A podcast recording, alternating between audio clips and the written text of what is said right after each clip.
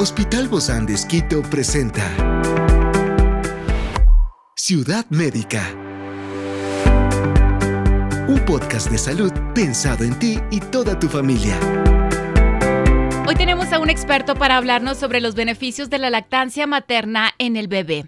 Se trata del doctor Alberto Palacios, pediatra neonatólogo del Hospital Bozán de Esquito, y hoy está aquí en este encuentro de Ciudad Médica. Yo soy Ofelia Díaz de Simbaña y estoy súper contenta de disfrutar este podcast de Ciudad Médica en este mundo tan apasionante de la salud. La lactancia materna es un abrazo tibio de amor materno que trasciende lo físico, fortaleciendo vínculos y forjando cimientos sólidos para el crecimiento y desarrollo del bebé. Desde la protección inmunológica hasta el impulso cognitivo, la leche materna es un elixir prodigioso que despliega sus encantos desde el primer suspiro de nuestros pequeños. Hoy te invito a que nos acompañes en este fascinante viaje donde vamos a descubrir estos secretos escondidos en cada lactancia y especialmente en cada una de nuestras vidas. Hoy nos acompaña el doctor Alberto Palacios.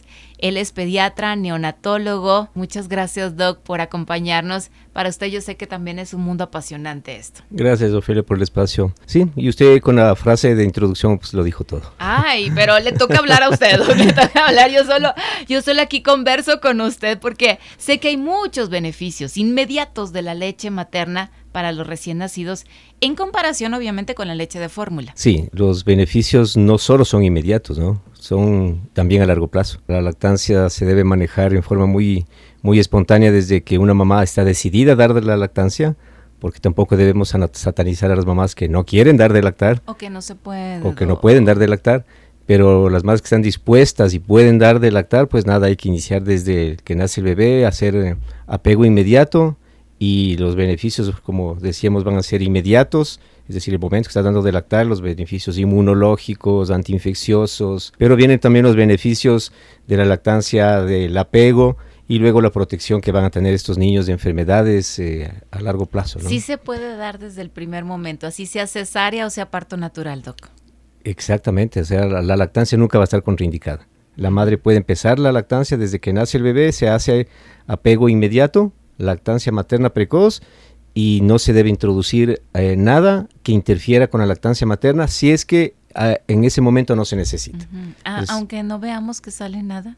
Aparentemente. A ver, eh, aparentemente no, vemos que sale nada, pero la madre se va preparando la lactancia desde que está embarazada. Entonces, ese calostro, que es esa primera leche como espesita, como muy amarillenta, gotitas en poca cantidad, tiene gran beneficio inmunológico y gran beneficio de aporte calórico. Así sean esas gotas que vemos nosotros. Sí, muchos bebés eh, o muchas mamás dan de lactar solamente con ese, ese poquito de calostro y no necesitan ningún complemento. Entonces eso es lo que hay que seguir trabajando, porque a veces en las clínicas o en ciertos lugares introducimos muy rápido porque queremos que la mamá no puede y comienza el caos de la lactancia, porque si ya le introducimos o agua azucarada o una fórmula eh, y le decimos a la mamá que como no tiene leche, que como no puede dar de lactar, hay que introducir una, un complemento y ahí viene el problema de la lactancia. Y uno se siente como apoyado, ayudado, pero no es, no es sí, eso. Sí, sí, muchas veces le confundimos nos bien a la mamá y yo lo que siempre les digo a las mamás, la única que sabe de lactancia materna es la mamá. ni los pediatras, sí, saben, ni los pediatras, ni los suegros, ni los tíos, ni el esposo, nadie sabe de lactancia materna sino la mamá. La mamá sabe cuándo puede dar, qué tiempo puede dar y hasta cuánto puede dar. Ahora, Doc, ¿cómo esta puede ayudar a fortalecer el sistema inmunológico del bebé y lo protege contra enfermedades? Cuénteme porque eso es un mundo fascinante. Bueno, la lactancia materna está llena de inmunoglobulinas, que son los anticuerpos que nos protegen de enfermedades. Eh, por eso las madres deben comenzar con la lactancia inmediata. Entonces la, lactancia materna tiene un montón de beneficios, aparte del aporte nutricional, calórico, grasas, tiene también estas inmunoglobulinas que le van a proteger al bebé de ciertas enfermedades. Eh, por eso estadísticamente siempre se va a ver que los niños que tienen lactancia materna son los niños que menos van a enfermar o que no van a enfermar tan temprano, porque obviamente después esos niños, aunque, tengan lactancia, van a ir a la guardería todo y se van a enfermar, pero siempre van a estar mejor protegidos, entonces. O van a ser más fuertes, ¿no? Siempre van a ser unos niños diferentes, porque están tomando anticuerpos de su, de su, de su madre, ¿no? Están transfiriendo, la madre le está transfiriendo eh, defensas y eso es súper importante. Experiencias excepcionales son el motor que nos anima a trabajar por la salud integral de nuestros pacientes. Expresamos el amor de Dios para dar prioridad a la vida por sobre todas las cosas. Seguimos con nuestro compromiso, la seguridad del paciente. Hospital Bozán de Esquito, a la gloria de Dios y al servicio del Ecuador. Y hay estos beneficios que también son cognitivos y dentro del desarrollo cerebral que se asocian con esta lactancia materna. Sí, totalmente. Por eso digo que los beneficios no solo son inmediatos, ¿no? Tenemos beneficios inmediatos, que es ese momento de la lactancia, el apego, la, protección inmunológica, lo que se habla mucho de los lactobacilos, todo eso. Luego viene la, el beneficio mediato, es decir, estos niños que, que, luego tendrán un buen desarrollo cognitivo, buen desarrollo psicomotriz, y luego vienen eh, los beneficios tardíos, que van a ser esos niños que ya entran a la escuela, que van a la universidad, y que tienen, aparte de todos los beneficios nutricionales y de protección, van a tener los beneficios del apego que tuvieron con su madre durante la lactancia. Todo eso se va almacenando, ¿verdad? Totalmente. En esa memoria del cuerpo. ¿Qué papel aquí juegan, Doc, los anticuerpos presentes en la lactancia materna en la protección contra infecciones y contra alergias, que se ve muchísimo esto de la rinitis? Y todas estas A ver, bueno, los anticuerpos están dados para la protección sobre todo de procesos infecciosos. Eh, la rinitis, lamentablemente, si es que hay una base genética, eh, no va a ser tan modificable. Por más que haya lactancia. Sí, es más, si la mamá le está dando de lactar, pero la mamá tiene asma, lo más seguro es que ese niño tenga un gran porcentaje de ser asmático. Pero eso quiere decir que la mamá que es asmática no debería dar sí, lactancia. Sí, sí, ah, es que no está en la lactancia, no va a ah, pasar a través de la lactancia, está ya en el mapa genético. Y si papá y mamá son alérgicos, ese niño tiene un 75% de ser alérgico por más que haya lactado. Que probablemente se va a cubrir de que ese niño, aparte de su alergia, probablemente no va a tener infecciones tan repetitivas porque estamos protegiéndonos con la lactancia. Pero las alergias es otro tema ya muy, muy aparte y eso viene ya codificado en su mapa genético. Y eso es no se puede modificar. Claro, no hay nada contra eso, pero de que algo te protege, te va a proteger. Totalmente, eso le digo, va a evitar que ese niño que aparte de tener alergias, que son los niños que más cogen enfermedades infecciosas, pues ese niño esté como más protegido. ¿no? Ahora, Doc, ¿qué nutrientes específicos proporciona la leche materna y cómo se adaptan a las necesidades cambiantes del bebé durante el crecimiento? Bueno, la, todo, la leche materna aporta todo lo que el bebé necesita durante sus eh, durante su etapa de, lactancia, ¿no? Pues se, habla de la alimentación durante los primeros mil días, en donde tenemos el aporte de calorías, hidratos de carbono, aminoácidos, eh, inmunoglobulinas. Entonces la leche se va adaptando a la necesidad de cada niño. Por eso la leche materna de un niño prematuro va a tener un aporte calórico diferente al, de un aporte, al del aporte de una madre que dio a luz a un niño a término. Y va cambiando entonces. Y, va cambiando, por eso las necesidades son diferentes. Y por eso a veces no entendemos mucho hasta qué edad o cuál es el beneficio que tiene la lactancia materna hasta ciertas edades. Mm. O sea, tiene un beneficio en el recién nacido, tiene un beneficio Totalmente, en el, porque la leche va cambiando según las necesidades del niño, porque el niño va creciendo, va necesitando tal vez más aporte de proteínas, pero menos aporte de calorías, y, pero la lactancia materna le va a aportar todos los beneficios que el niño necesita. Qué maravilla, En todo, en todo el metabolismo, grasas, hidratos de carbono, proteínas, según las etapas del desarrollo del Lo conversaba creo que con otro de nuestros médicos y decíamos qué maravilla porque no necesita ni calentarse y ya está a la temperatura necesaria, en el tiempo necesario. Todo ese es el beneficio. Con la cantidad de nutrientes. Eh, por eso la mamá tiene que estar eh, todo el tiempo dispuesta a dar de, de la lactancia y nosotros orientarla a que la lactancia materna tiene todos los beneficios y que la mamá decida los, las horas, los horarios y el tiempo de lactancia. Ah, pero eso lo deciden los niños, ¿no, Doc? Mm, eso lo decide el niño y la mamá. La frase, que la frase que siempre nos preguntan a nosotros es ¿hasta cuándo se debe dar la lactancia? Yo siempre les digo a los papás hasta cuando, hasta cuando el bebé y la mamá decidan. Por eso digo, ahí no interviene ni el médico ni nadie. Pero lo regular, Doc. A ver, eh, según las recomendaciones de todas las organizaciones, academias eh, que nos rigen a nosotros de los pediatras, pues nos dicen que la lactancia materna debe ser exclusiva hasta los seis meses. Desde los seis meses puede ser ya la introducción de alimentos, que es la lactación. Se introducen alimentos en una forma de alimentación que se decida con los papás. Y de ahí en adelante la lactancia tiene que continuar hasta que la madre decida.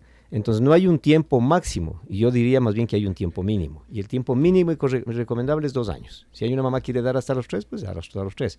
Pero lo mínimo indispensable sería dos años. con complemento, ¿no? Es decir, con complemento me refiero a los alimentos, ¿no? no, no a complementos de, de fórmula, si es que no lo necesita. Porque si una mamá está dando de lactar, no necesita complemento lácteo, pero sí ya la introducción de alimentos. Pero el tiempo mínimo, entonces ahora hay que cambiar esa frase.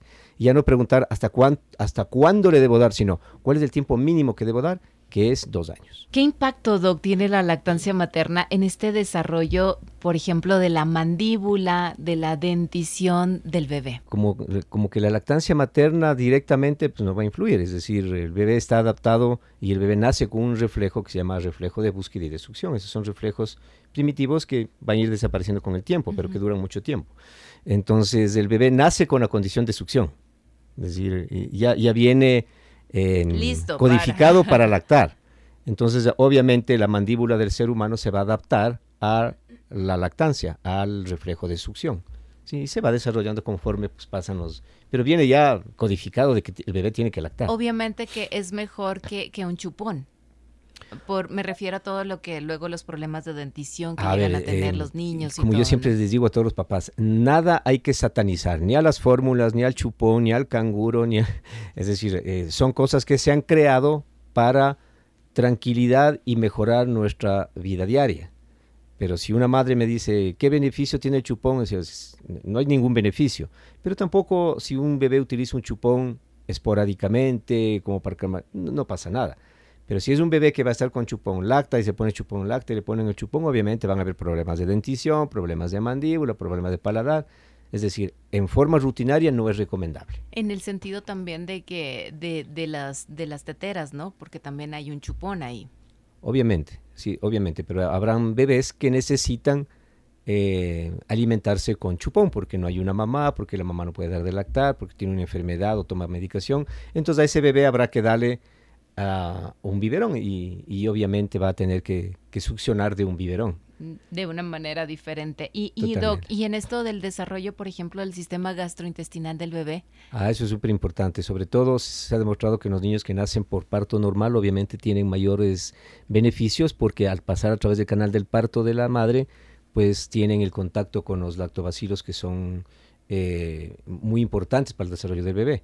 Y obviamente el, el lactar va a hacer que el niño tenga eh, todos los beneficios de los lactobacilos necesarios para mantener un equilibrio de la flora intestinal. Entonces, por eso la lactancia materna también es muy beneficiosa para eso. Y por eso todas las fórmulas, todas las casas farmacéuticas tratan de ponerles de todo para llegar a, querer en algo parecerse a la lactancia materna. Ciudad médica. Les añaden que lactobacilos, que los fructóligos mm. que los eh, DHA, que les, un montón de cosas. Que son lo que tiene naturalmente ya la lactancia. Entonces, nos va a proteger en el eh, sistema gastrointestinal, en el crecimiento del cerebro, en el desarrollo cognitivo, en el desarrollo visual, es decir, va a haber una protección eh, en todos los órganos con la lactancia materna. Claro, y sobre todo estábamos hablando específicamente en esto en el sistema gastrointestinal, porque es lógico y, una de las cosas con las que batallamos mucho cuando tenemos bebitos es con los cólicos. Los cólicos es un tema que para los pediatras llega a ser a veces